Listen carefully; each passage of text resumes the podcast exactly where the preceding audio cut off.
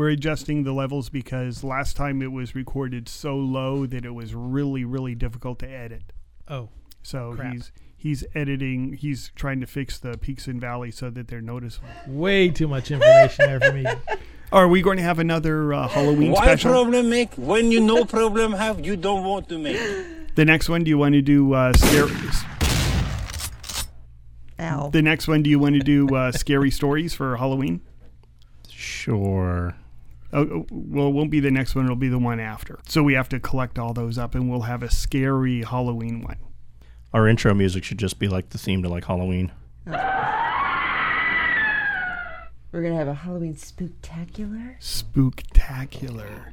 For some reason, you're low. Talk into your microphone again. well, talk- I haven't adjusted them all because we kind of you stopped talking and then started playing with your phones and oh, Okay. that was loud. what was loud. Or This board is more sensitive. yeah, It much is. picks up a It is lot more stuff. totally- It is much better.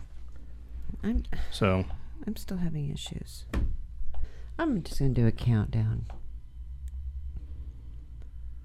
Five, four, three, two, one. Hello, I am Sean. I am Troy. And this is Stamp Show here today. Look at them, madam. Have you ever in your entire life seen anything so beautiful? I'm sorry, I don't know anything about stamps. I can't stop this feeling deep inside of me. Girl, you just don't realize. A stamp museum? Oh, stamps! Those are for snail mail. Stamps rule. I mean, suck. And look at this. It's a Bolivian airplane. Now it says it's worth 8 cents, but really, it's worth 12. See that? Already ahead. Came right out of the blocks with a winner. Here, Chris. Nice to meet What's you. going on, Shasta? You got a book. Actually, it's a book of old stamps. What you got? Well, I have a stamp in here that I think could be an 1868 Benjamin Franklin Z grill stamp. Well, first of all, uh, I think it's fair to say that uh, I wouldn't be with you here today if I didn't have something to plug. I got a couple from Israel and Azerbaijan. I got a plenty from Poland, but none from Sudan or from Fiji or Uzbekistan. Stamp collecting happens when we dream together. Welcome to Stamp Show here today, episode 95. I'm Cash. 95 episodes. Are we getting toward the end yet? No, I'm Scott, and no, one would hope not, or we'll have to, you know, actually go home on time. This is Tom. And I'm your host, Dawn. This week we will be discussing U.S. Customs, so looking conspicuous with that extra liter bottle of tequila you have in the trunk, and let's get to it. I'm definitely going to listen to this one because I read ahead and I know Chester Arthur is coming up. Mm-hmm. We will also have Cash's corrections, and our expert topic will be on soaking stamps. don't use tequila. Scotch. Well, Smuggled, works good. smuggled the tequila. well, back when I had cats, I, I used to uh, Soak your use cats. wine to clean the cat box. Oh, I thought you meant cats with wine. I thought you were soaking the cats in wine. No, no, I needed the wine so I had to be able to deal with the cat litter box. Ah. See, it depends on your perspective. You could soak stamps on, with tequila. You just have a shot of tequila and then soak your stamps. Just don't Just- soak your stamps in it tequila. does not in tequila, right? You can soak yourself in tequila. Moving right along, right? On this day in history, in 1870, 146 years ago, the siege of Paris was going on.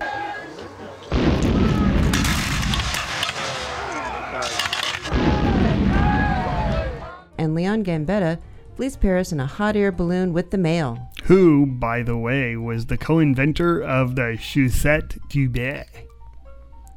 Yeah, well, we aren't all French. Hold on. How, how is that pronounced? Chaussette tube. I like that pronunciation. Mhm, you do. yeah, why should we limit ourselves to mangling English? We can mangle other languages as well. Oh yeah, we have a worldwide audience. Mm-hmm. Now you just need to start reading their emails in worldwide accents. Yeah. Yeah, sit tight. We'll mangle your language soon enough. When we're done mangling ours. We're never gonna be Man- done mangling ours. Mangling and ang- mang- never mind. Mang- Wow. Speaking, see, we can mangle our own language. yes, we can. I do it every podcast. Historically, balloons were used to transport mail from Paris during the siege of Paris of 1870 to 1871.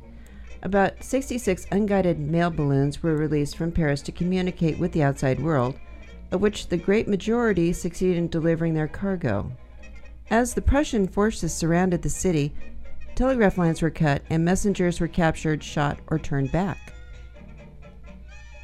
Two services were proposed by Ballon Monte, which is a manned balloon, and Ballon non Monte, which is an unmanned balloon.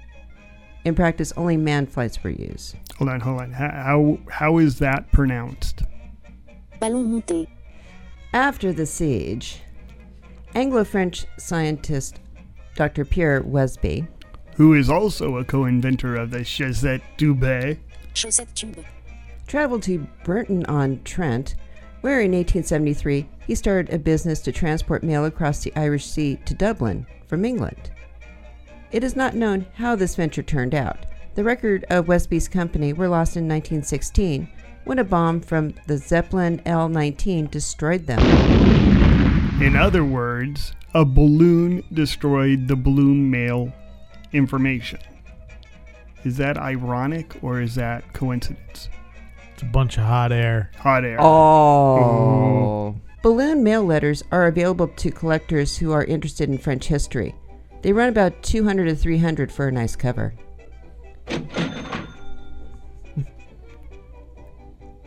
And now, listener emails. We get emails at Stamp Show here today, so summon the answer squad.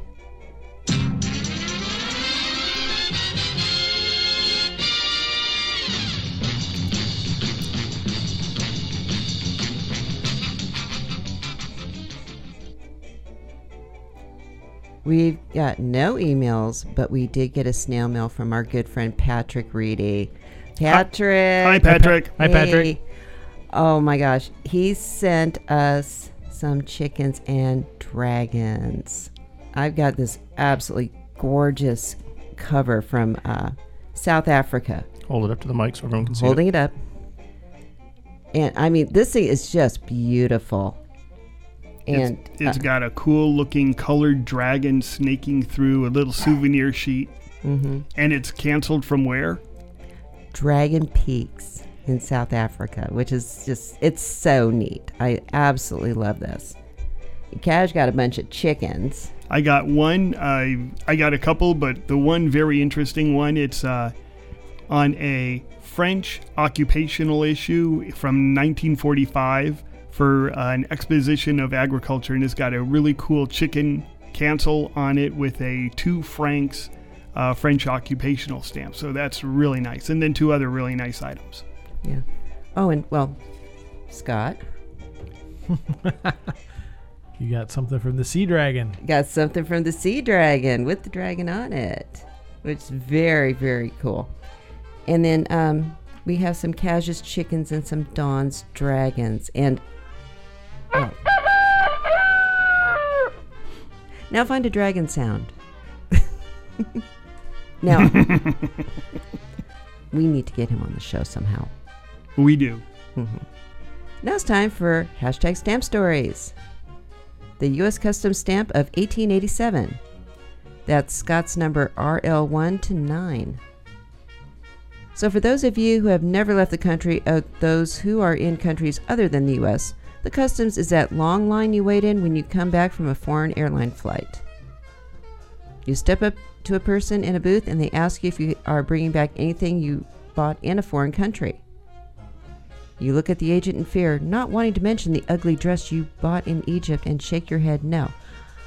Uh, Now, first of all, you know a man wrote this because there is just no way any woman is going to buy an ugly dress. It is not going to happen. Why don't you say the, the beautiful frock with the tassels? Or or one of those metal string bikini things that uh, like Princess Leia was wearing. Again, Because you won't find those in Egypt. Oh, well, no, you will not. Well, you, you'll find them on Tatooine. That's sort of like Egypt. beauty is in the eye of the beer holder. right. I've been there a, a few times. What Tatooine? No, beer holdering. Oh, okay. Beer holdering. oh. Used to do role playing games, and the big thing in our role playing games was a drink until the orc looks pretty. Ooh. I haven't played that game. I think my family would do the hold my beer and watch this, and it never ends up very well. Yeah, unfortunately, you wouldn't get your beer back in my family. You could get the glass back well, or the bottle, my but it'd be empty. I don't think it would matter. well, not after the first few. Mm. The custom agent then grabs you by the collar and shakes you so that all the contraband, including your ugly dress, falls to the floor. Well, not really. But it is very clear that they care nothing about you. They only care about the stuff you're bringing into the country. Yep, that's they, they want their cut. They the U.S. government needs their piece of the action, even on ugly stuff. Yep. And it doesn't matter if you're bringing it in or if you decide to mail it.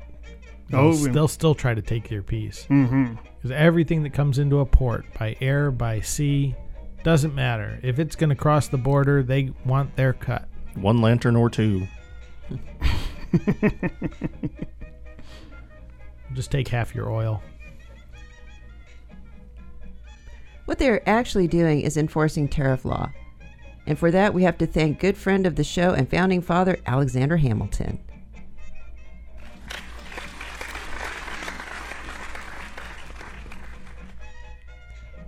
In the 1780s, the government had no taxes and lots of debt. So if you have no money and a bunch of ex soldiers looking for their back pay, what do you do? You run, you run. And that is what they do. The Congress ran from city to city to avoid mad groups of ex soldiers. They tried to tax once and it resulted in the Whiskey Rebellion. That is a great name for a rebellion. I like that one. What, everybody drank some whiskey and then decided they were going to shoot some politicians? No, I, I think it was they were. I like that kind of Yeah. rebellion. they passed a tax on stilled wine, I think it was, or something like that. Basically, whiskey. The Secret Service is going to come visit us after what Scott just said, by the way. Oh, yeah. well, Again? Well, actually, to put down the whiskey rebellion, George Washington actually led troops out. And everybody was so impressed with George Washington that immediately everybody like stopped rebelling and went up and like asked for autographs. What? Yeah. Oh. He put he put it down just by showing up. Anyways, Alexander Hamilton is recognized as the intellectual father of the customs by the National U.S. Customs Museum Foundation. They have a museum of customs. Oh Yes, yeah. uh-huh. Of taxes. Mm-hmm. Mm-hmm. Anyways, taxes were bad as we just fought a war about it and all. Uh, yeah. Don't. Uh, spoiler alert: taxes are coming. And they're going up. Yeah. That's the soundbite of the day. yes, it is. Let's talk about government. Ching. hmm So the customs office had a huge role in the revenue for the country enforcing tariffs on imported goods. Today, though, not so much. In 2016, the customs office collected 3.5 billion dollars. The IRS, on the other hand, collected 3.5 trillion dollars. Mm-hmm. Well, I know I've paid both of them. yeah, me too. So, anyways, back to the stamps. To understand them, let's look at how it is done today. Did you know that you can bring in $800 worth of foreign ugly dresses or whatever and pay no duty? Duty. She said duty. Seriously. Grow up. Yes, though, that ugly dress you were worrying about would have been nothing. From 800 to 1800, you have to pay 3%. So if that ugly dress cost $1,000, you would have to pay customs duty of a whole whopping $6. She said duty again. Thank you. Gotta Yeah. get gotta get both of them. Yeah, that was worth that was worth a reload. You, you got to get both of them, Tom. Both barrels. Well, that guy at the booth, remember him? Now he has to fill out a form in order to take your six dollars. Which probably costs more than six dollars to write the form out. In which case, they're losing money just filling out the form. Mm-hmm. Oh yeah, because you got to pay him, yeah, exactly. Mm-hmm. And you have to provide the facility, the paper, the pencil, the uniform. And then he's got to like keep track of the six dollars and give you a receipt. Yes. And knowing federal employees who would probably just shrug his shoulder and tell you to go on. Yeah. Not worth the paperwork. Yep. Well, that would actually be saving the government money, wouldn't it? Right. So that's not going to happen. Well, it's like it's like class a- class action suits. Now you have that check. I have a check on my wall. I got it from uh, eBay from a class action suit, and it's for two cents. And I never Mhm. cashed the check. It's still there. and my boss just got one, and I don't remember exactly what it was for, but he got two dollars. Ooh, rich. I know. Whoa. But come on, a check for two cents. I mean, it's not even worth the postage. Yep. It's ridiculous. Was that your phone that went off? Yeah, that was my phone. Cash. Why problem make when you no problem have you don't want to make? You guys get on us about our phones, and yours goes off. Yours is always you're always the, the one guilty of having the phone go off. That's why he changed his ringtone to frogs. You should change it to crickets. it probably fit in just fine. Meanwhile, back at the podcast, so picture yourself back in 1887 flying on a dragon or something because they didn't have airplanes yet. You land at the dragon port and walk up to the customs person and hand him a paper saying you bought an ugly $1,000 dress on the form. Wait for it. Is it a $6 custom stamp?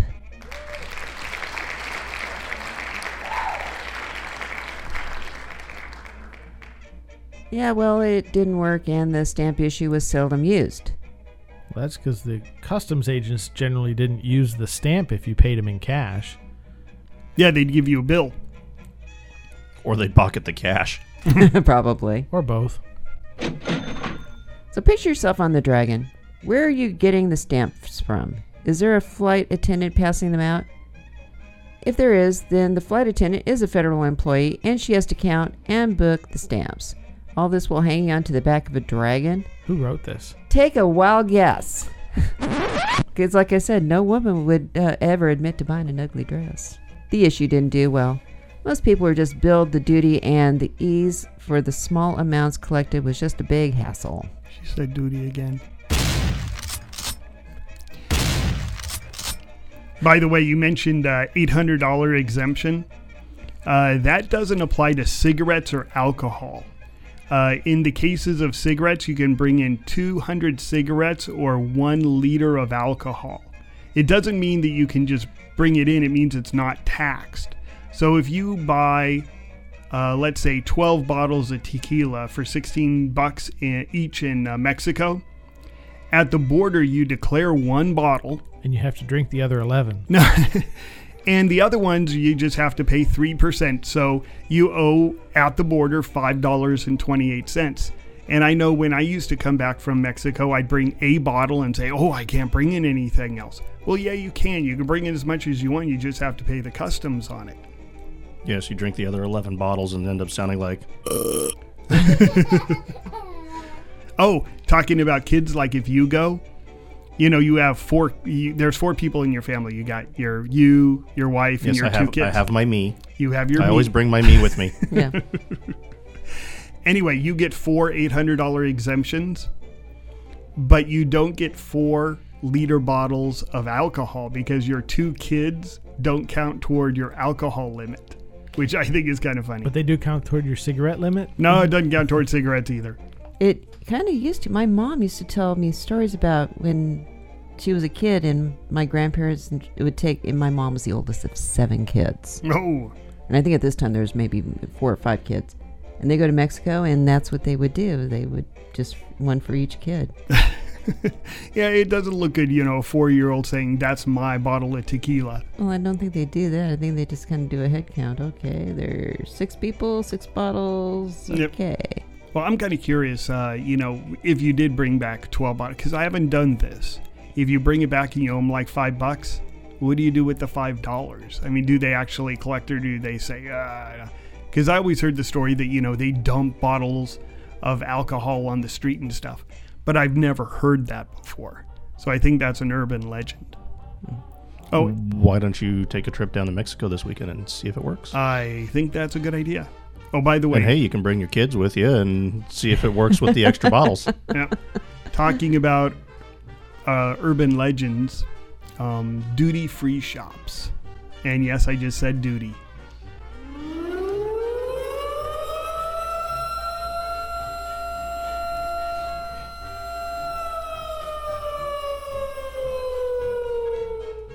Anyway, That, du- that was supposed to be before you said it, so it was kind of like the warning that you uh, anyway, at a duty free shop, you save the 3% customs, which is, in my opinion, like a ripoff because there is, you're never going to notice a 3% savings. So, overall, duty free shops. Yes, but they're going to mark since you're in the airport. They're probably going to mark it up about 150 percent. So you're actually Mhm. spending 147 percent more than you are saving three. Well, it's actually worse than that because if you buy it at the duty free shop, then you have to leave the airport. Because if you buy it at the duty free shop and then get on an airplane, You go through customs at the other you end. have to go through customs at the other end, and they'll charge you duty. so you only charge you only save the duty if you actually get off the airport. You have to buy it as you're leaving the airport, Yeah. not Mhm. before you take off. I want to buy it before I can take off, so I can have a bottle of scotch on the airplane with me. Right? Yeah, they as don't much let as you they do that. charge. They don't let you do that. But I've already been through screening. The duty free shops are usually on the other side. Yeah. But if you Holy buy, crap! I just Yeah. discovered a new industry. if you buy something in the duty free shop in Germany and then bring it back to the United States, you are what is called not taking. you are uh, foolish. Hammered. Hammered. There you go. You're hammered. That's what I am. Yeah. Yeah. By the way, did you know that the Customs Enforcement was the first federal police force?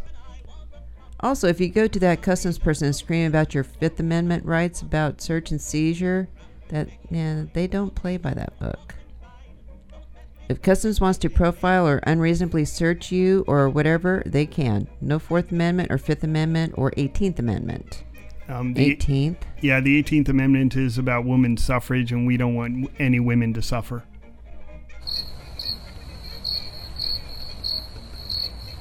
We'll put that one in for Cash's corrections. Yeah, I think my eyes hurt from straining them from rolling them. As a s- You're the one who has to deal with him. Yeah, there is entertainment value though.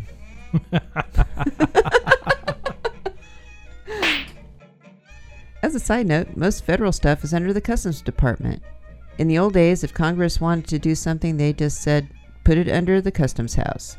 And so a bunch of stuff is under the Customs, including the Coast Guard. They had the power, the police, and the money, and they began to become very powerful because of this. Yeah, this is where uh, Chester Arthur comes in, who's uh, my hero president. The New York Customs Office was, I would say, notorious, but it really wasn't. They uh, put their friends, their political friends, into positions at the Customs Office. And they didn't even hide it. You know, today they'd go, oh my goodness, you know, you put that person in just because they're your friend. And back then it's like, yeah, what's your point? So the the customs house just became incredibly important and it they named presidents they had all the money and stuff and they put uh, chester arthur up. And then when he got to be the president he said you know the presidency is more important than this political machine thing.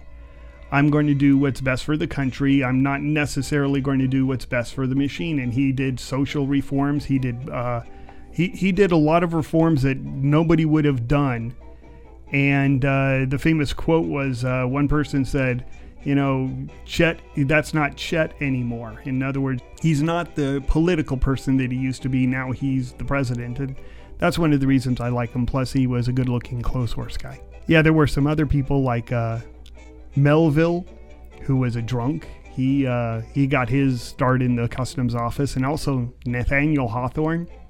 He was the head officer of weights and gauges. So if stuff would come in, he would be responsible for weighing it or gauging it. And like if somebody would say, you know, that's uh, that metal is a little thicker. Uh, you know, hey, oh, you gave me a little tip here. Uh, yeah, that's the thinner gauge. Go ahead and take it through. I mean, they were incredibly corrupt, but everybody. Uh, yeah, yeah, thi- were in past tense. Well- Well, as in they're not now. You know there has to be corruption because there's so much drugs and stuff and drugs in the quantity that there is in the united states right now they wouldn't be in if there wasn't some sort of corruption involved. But the uh, the openness of it now is much much lower than it used to be. And they do you know they do limit it. And in closing, Chester Arthur has been on every presidential series stamp issue, including the 21 cent Prexy issue of 1938. And now for Cash's corrections. Cash.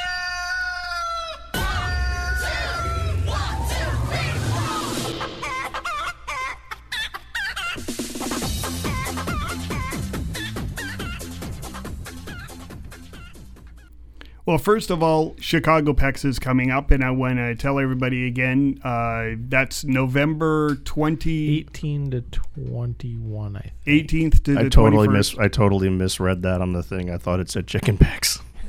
Chicken PEX. Truly did. Everybody come to Chicken PEX in Chicago. Uh, the 18th to 20th, uh, we're going to be there walking the floor. We're not going to have a booth. Uh, our Book of Secrets is going to be up for the literature. And in it, also this podcast, we also put this podcast into the blog category. So that's pretty cool. Uh, second thing, I have no second thing. So that's oh, it. yes, you do. Oh, what do I have? The Ickes sign stamps. We were talking about that. We talked about sign stamps last week. Oh, yes, yes, yes. Uh huh. the Harold Ickes, uh, there was a issue. Well, stepping back, they made the parks perforated sets, and Harold Ickes, who was the Department of Interior Secretary, he grabbed two sheets before they were perforated. He gave one of them to Roosevelt, and he kept one for himself. And the one he kept for himself, he cut up and gave to people and stuff like that. The Roosevelt one, nobody knows what happened. It probably got destroyed. Well, what happened is uh, everybody started complaining because these imperforated parks stamps were going to market. And so they, the U.S. government actually issued them, and there are numbers 731 through 40. Is the that it? perforated ones are 741 or No. 740 to 749. And the imperforate ones are 756 to 765. So the imperforated ones were again a postal rarity that was reissued to destroy its value. Well, the Harold Ickes, he signed in the margins of the sheet that he originally got. So he he wrote Harold Ickes, Secretary Interior, and then he dated them. That is a signature, but that's not like what we were uh, talking about last time. That's one other signature that shows provenance, and it's sort of like the one on the uh, Dag Hammarskjöld sheet, where he had people sign it strictly to determine provenance. So that's just one more signed thing that we missed in last episode of signed stamps. And that's it for me. Oh my god, who the hell cares? And now our expert topic soaking in water, bleach, H2O2, Hydrogen peroxide. ah, lighter fluid, or orange oil. Yep, how to soak stamps. Well, Dihydrogen monoxide. A person walks into a bar and says, I'd like some H2O. The person behind him says, I'd like some H2O too. And he dies. Mm-hmm.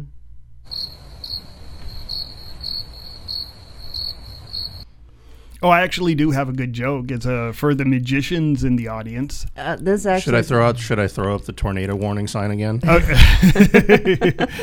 I've been told this is a good one. Uh, I was uh, watching a Mexican magician, and he said, "I'm going to count to three and then disappear." And he goes, "Uno, dos, poof, he's gone without a trace.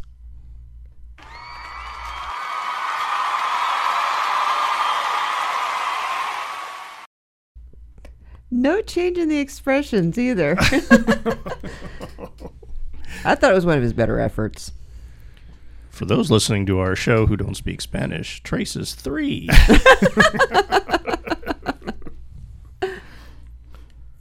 So anyway, back to soaking stamps. I said never forget the funny. You forgot the funny. Uh, I thought that was funny. You're a magician. You would. That's probably true. Yeah. So how come Tom's funnier than Cash today? I don't know. I'm just a funny guy. yeah, yeah, yeah. Probably not in the right way though. So Cash, No, but in the best way. you, you get this stamp and you want to take it off the envelope, destroying postal history. Oh no. How do you do it? Well, it depends on whether it's a self stick. Uh, if we're looking at classic issues, or This we is look- postal history. Okay, postal history, so an old one. You like tens and elevens and So twenty Trump and twenty sixes. yeah. So we'll say it's a number eleven. Here's what I do. I will take now hydrogen peroxide is really good at cleaning up US number 11s, which are uh, it's a metallic based red ink that they used. It's not a vegetable base.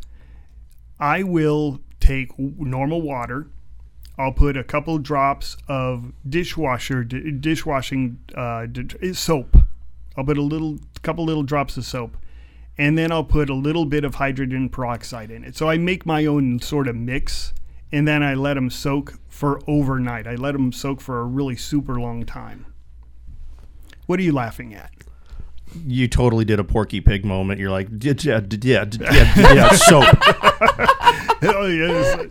Well, I was saying dishwasher. Well, I was saying dishwasher soap, but nobody. I don't use dishwasher soap. I use the little pills now. You throw the pill inside of the dishwasher, and so a little bit of uh, liquid soap, and the liquid soap uh, makes it so that if there's any dirt or scum or anything, it also helps to uh, remove a bit of the uh, greasiness of the glue and it makes your stamps just a little bit cleaner, not by scrubbing them, but just by. Uh, I guess it. Re, you're the scientist. It reduces the. Mole- you- you- it reduces. It does something on a, a surface tension level that allows it to float away. It breaks the molecular bonds of the glue. That's it. So uh, that's what I do with US number 11s. Well, my personal opinion is if you're if you're gonna you don't use anything other than water. I I don't. I don't use soap. I don't use hydrogen peroxide. I I use water, and I will use warmer or cooler water depending on what I have. Uh, fugitive inks. I tend to favor cooler water. Oh yeah, if it's a vegetable base ink, I totally agree. Don't put anything in but water. Right. And so, and usually I get so much junk and dirt off that the stamps just brighten up naturally anyway because the the water will get in there and it will relax the the paper fibers and a lot of the dirt that's accumulated there will just float out anyway. And I generally try and do I'll, I'll put them in a soak and I might soak anywhere from 5 or 10 minutes to 20 minutes but then what I'll do is I'll transfer it into a fresh bowl of water just to make sure that the crap doesn't re-adhere to the stamp. Well, now let me let me take it a step back. and I also I also check to make sure that all the hinges have come off. Yeah. I was going to say I'll take it a step back because something that Scott just mentioned, what he was saying was fugitive ink. We should probably talk about that briefly, so people understand what exactly that means. Because there may be people out there that don't, and I don't know if we've discussed it before. Well, fugitive ink is ink that basically dissolves in water. And it can be used for a variety of reasons, not the least of which was intentional usage to prevent reuse of stamps. Because if you soak the stamp, then the ink just kind of dissolves, and now you don't have a stamp, you have a square piece of paper. and so you couldn't reuse the stamp. And that was that was when they used it on purpose. Hmm. Now there are some inks that they didn't use. They used, but it wasn't a conscious decision to use that, and so those are you you really have to be careful with those. Sometimes they're footnoted in the catalog, sometimes they're not. My I have Uh, two they have the- examples. I have they- don't they have the little F or S with the circle around them? Those are for self-adhesive Yeah. stamps. the, oh, they don't mention the other ones. The No. two that I, the 30 cent 1869 pictorial, the red ink is highly fugitive. Not so that it would soak away for, uh, you know, anti counterfeiting. It just is an unstable vegetable. Right. So you want to make sure that your 30 cent 1869 stamps, you don't soak them that much. The other, this is the hard one, is the 1900 or 1899 issue of Great Britain. They printed those stamps green, and they're sort of an olive green, a deeper, deeper color of olive green. If you soak them in water and water gets on the face, they turn very light yellowish green. And this is a stamp that in the catalog maybe catalogs $600. Soaked, it'll catalog $5. So you want to clean up the back of the stamp. You do that mostly with either an eyedropper or you float the stamp very lightly and you remove the back crap in layers. But that's a stamp that if you if you just throw it in and soak it, you will literally destroy 95% of the value. I believe there's some Netherlands stamps where the ink doesn't dissolve; it flakes off, Mhm. and that was intentional as well. Or another one is the uh, three dollar, I think it's three dollar, the Mars rover souvenir sheet. If you soak that, the ink flakes off. It gets crackly. It gets really miserable. You see that with a lot of self-adhesive stamps. It has to do with the way they're printed. Yeah. Um, that's not intentional. But uh, in the in the U.S., the ones to watch out for are the the two cent small banknotes and the postage dues, the small, uh, regular, definitive sized postage dues Mhm.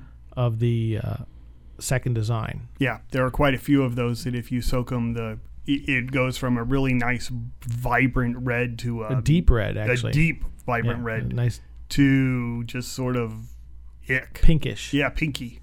and yeah, it, like I said, pink. and, and and those when you soak them, uh, it's not an instantaneous running, but you can see it if you use if you soak those in warm water and leave them for five minutes, you'll actually see the ink streaming off of the front of the stamp Yep. because it's just dissolving.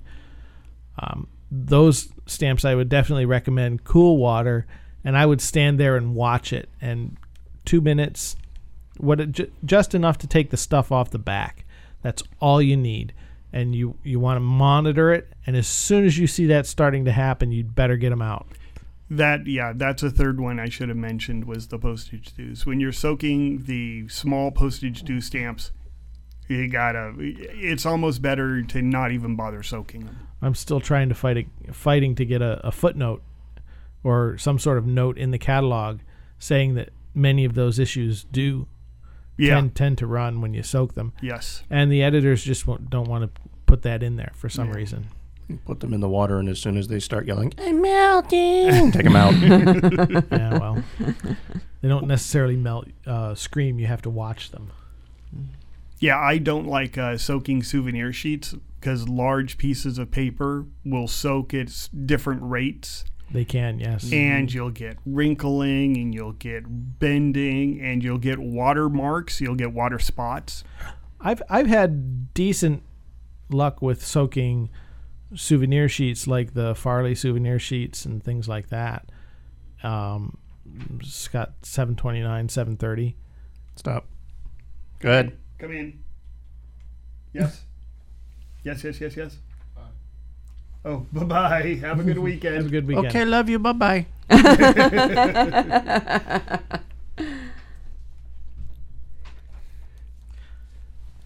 I've had decent luck with soaking the souvenir sheets in that a lot of times because of their size they get tiny wrinkles and things like that in them and but if you put them in water and let them sit for 15 or 20 minutes it relaxes the paper fiber then you put them in a drying book dry them they come out flat no wrinkles no creases nothing like that and it just really cleans them up I actually, that's why I like soaking stamps for a long time, is because if you just soak like a souvenir sheet for like five minutes, it might come totally clean, but the water hasn't equally um, wetted the entire paper. And when you dry it, it'll dry odd.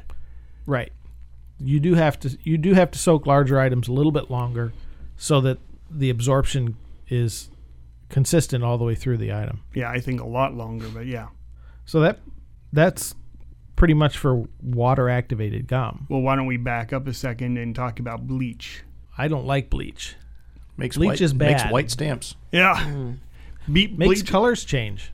Makes stinky stamps. There's only one time when I ever use bleach, and I try to use very little of it.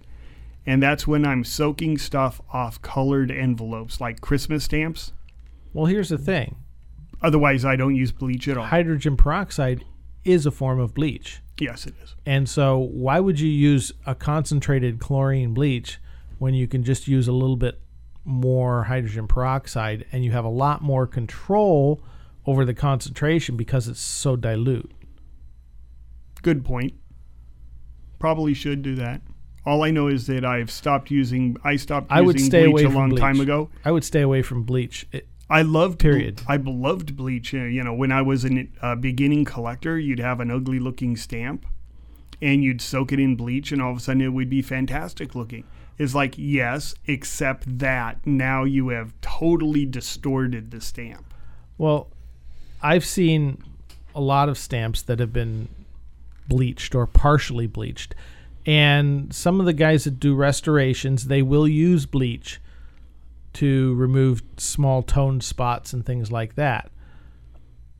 The only problem is you're restoring a stamp and if you don't disclose that it has been restored, then it's you're defrauding the the customer. Well, I don't think it's so much defraud, but stamps just don't have white paper.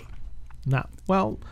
Generally speaking, Some do and some don't. well, go back. To, Some issues are it's more common than others. let yeah, but let's say most people collect stamps before 1930. Let's say before 1930, if you have a stamp and it has nice bright white paper, It's either a reprint or it's been messed with. yeah, it's been messed with. And that's the other thing too is when you put it under a UV or you put it in the VSC or something, bleach makes the stamp glow. Oh, absolutely. That I mean, modern paper is white simply because they add brighteners, which are just another way of saying we put bleach in the paper making process to make the stamp look white. But as time goes by, it has a natural toning to it. It's like having a cleaned coin. Right. If you clean a coin, you destroy its value. If you clean a stamp, you don't destroy its value, but Depends on how it- you clean it. If you Yeah. clean it with be- bleach, you Yeah. can destroy the value. Well, if you clean it with proper cleaning methods, water and things like that, then you don't destroy the value yeah, here's something that unless you have fugitive ink. here's something that I just learned, and I learned this from uh, Stan Iceland, who, hey Stan, shout out to you. We just uh, last night we were watching Marx Brothers movie with him, Mhm. And Katrina. and Katrina too. Anyway, he had some uh, book pages that were nice and framed up on his wall, and he said these had really bad water stains. Mhm. And he had them soaked in lighter fluid, Ronsonol lighter fluid. I I said, "Wow, that's interesting," because I had this one stamp that had it had stains on the back that looked uh, they're hard. It, it looked almost like little brown amoebas. I mean, big, huge amoebas on it. it. It was really disfiguring. It was really super ugly, and I couldn't figure out a way to get them off. And so I soaked them in lighter fluid. And I put some lighter fluid inside of a bottle, and then I sealed up the bottle because I didn't want all the lighter fluid A to evaporate and B to light my house on fire. And about three days later, I took it out, or four days later, and all those really bad brown tone spots, and I have no idea what caused them. It almost looked like rust. They were all gone. And this is the first time I ever used lighter fluid, so I'm still experimenting a bit with it. But that worked fantastic for these stains that I had on those stamps. And didn't discolor the paper. I Right. mean, we, we use lighter fluid all the time for uh, watermark detection. So we know it doesn't mess up the stamp. Um, this was on a used stamp, so I didn't have to worry about the gum. Well, I'm sure it was an older stamp as well. Yeah, it was an older stamp. You you definitely don't want to do that with uh, modern stamps because the modern printing techniques, the lighter fluid will cause problems. Yeah. Well, I also know Carl Schaff. He originally showed me to uh, get the self sticks off the paper. He would soak him in lighter fluid for a huge amount of time. Well, yeah, you can do that. Uh, you know, we've talked about self stick removal before, but chemicals like bestine and things like that are highly flammable, and they're uh, highly they're they're very big health hazards, Mhm. and you just don't want this stuff around. Yeah. and so that's why the orange oil is the be- better choice for those. Oh yeah, the orange oil, uh, pure citrus is what we use, and you get that at Home Depot. But you're still dealing with the fugitive inks, Mm. i.e., the the cancel inks that run. Oh, yeah, yeah, Because yeah. because they use those sprayed on cancels. Yep. And they run, and so it's it's nice when you get stamps on a package and they're canceled with black ink because it's Mhm. n- they don't use the sprayed ons for the packages. They use actual hand stamps usually. Well, the little meter stamps, the uh, they had the Oh. Charlie Brown, they had the sp- yeah, uh, Spider Man, Yeah, and the stuff. the printed indicia stamps. Right. Those lighter fluid will completely, or the orange oil will completely get rid of the the black. Uh, both of them will. Yeah, both of them there. There's no way to keep a cancel on those things. Right. Well, there's and those are self stick, so there's Yeah. no way to get them off without destroying the the actual Cancel. stamp itself. So sprayed on cancel. Well, it's not the cancel; it's the the indicia that's printed when you when you go to print your stamps. Oh yeah, yeah, That that stuff goes away too. yeah.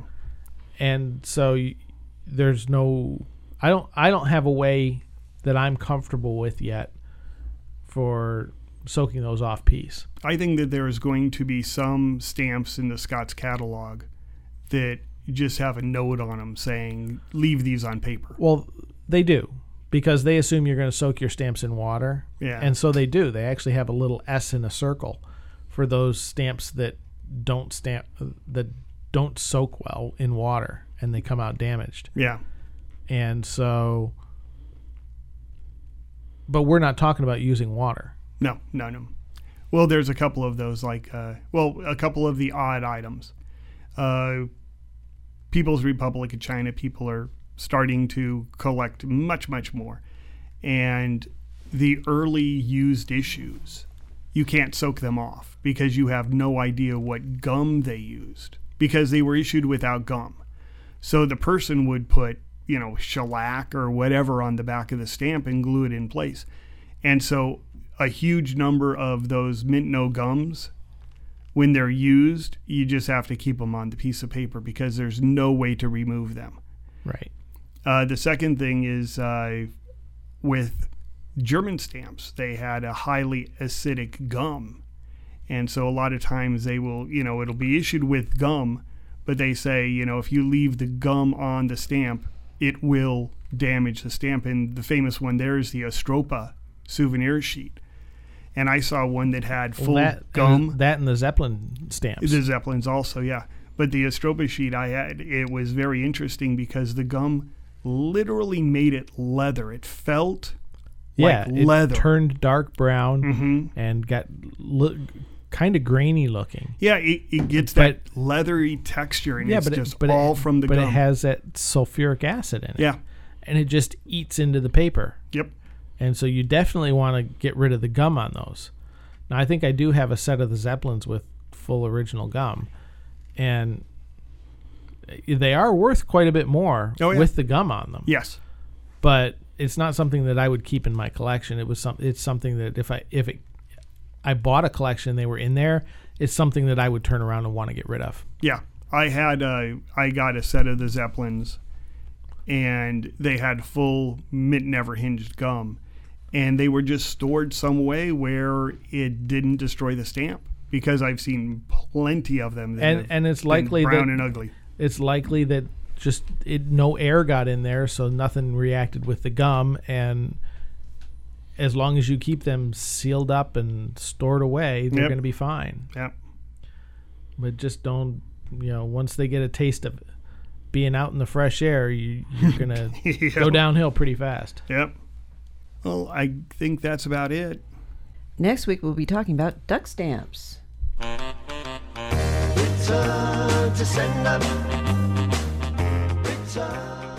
We would like to thank the following for information used in this podcast Wikipedia, the Sescal Stamp Show, the American Philatelic Society, the Stuff You Should Know podcast, the National U.S. Customs Museum Foundation, and the Backstory with American History Guys podcast. Thank you for joining us for episode 95. This has been Cash, Scott, Tom, and I'm your host, Dawn. You can reach us with your questions or comments at stampshowheretoday at gmail.com, Twitter at stampshowht, or leave a message on our Google Voice number 1949-873-4298. You can also check out our website at stampshowheretoday.com or follow us on Facebook or watch us on YouTube. And as always, keep collecting. This episode of Stamp Show Here Today is brought to you by the Philatelic Book of Secrets, the book that teaches you about reperfs, regums, color varieties, and much more. Get yours for $10 at www.philatelicsecrets.com today. Hello, everyone. My name is David Coogle, and I'm one of the co-owners of Daniel F. Kelleher Auctions and Kelleher and Rogers Fine Asian Auctions. We provide boutique auction services to 100% of the philatelic market. All collectors with collections as little as $5,000 to collections reaching well into seven figures. We sell to more collectors than any other auction firm. Our diverse mailing list of active bidders is the world's largest. This is evidenced by higher prices realized due to collector competition and more underbidders. See for yourself at our website, www.kelleherauctions.com. We are the only American owned international philatelic auction firm with offices in the United States, United Kingdom, and Hong Kong. We are also the publishers of the Kelleher's Collectors Connection, already one of the premier magazines in philately with a worldwide circulation. Any collector may subscribe without charge.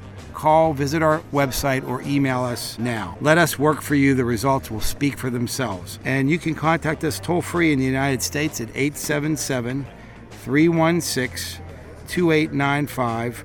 We are so delighted to be one of this podcast hosts today and really, really encourage you to enjoy philately, the hobby that allows one to enjoy life and live longer. No such number. No such song.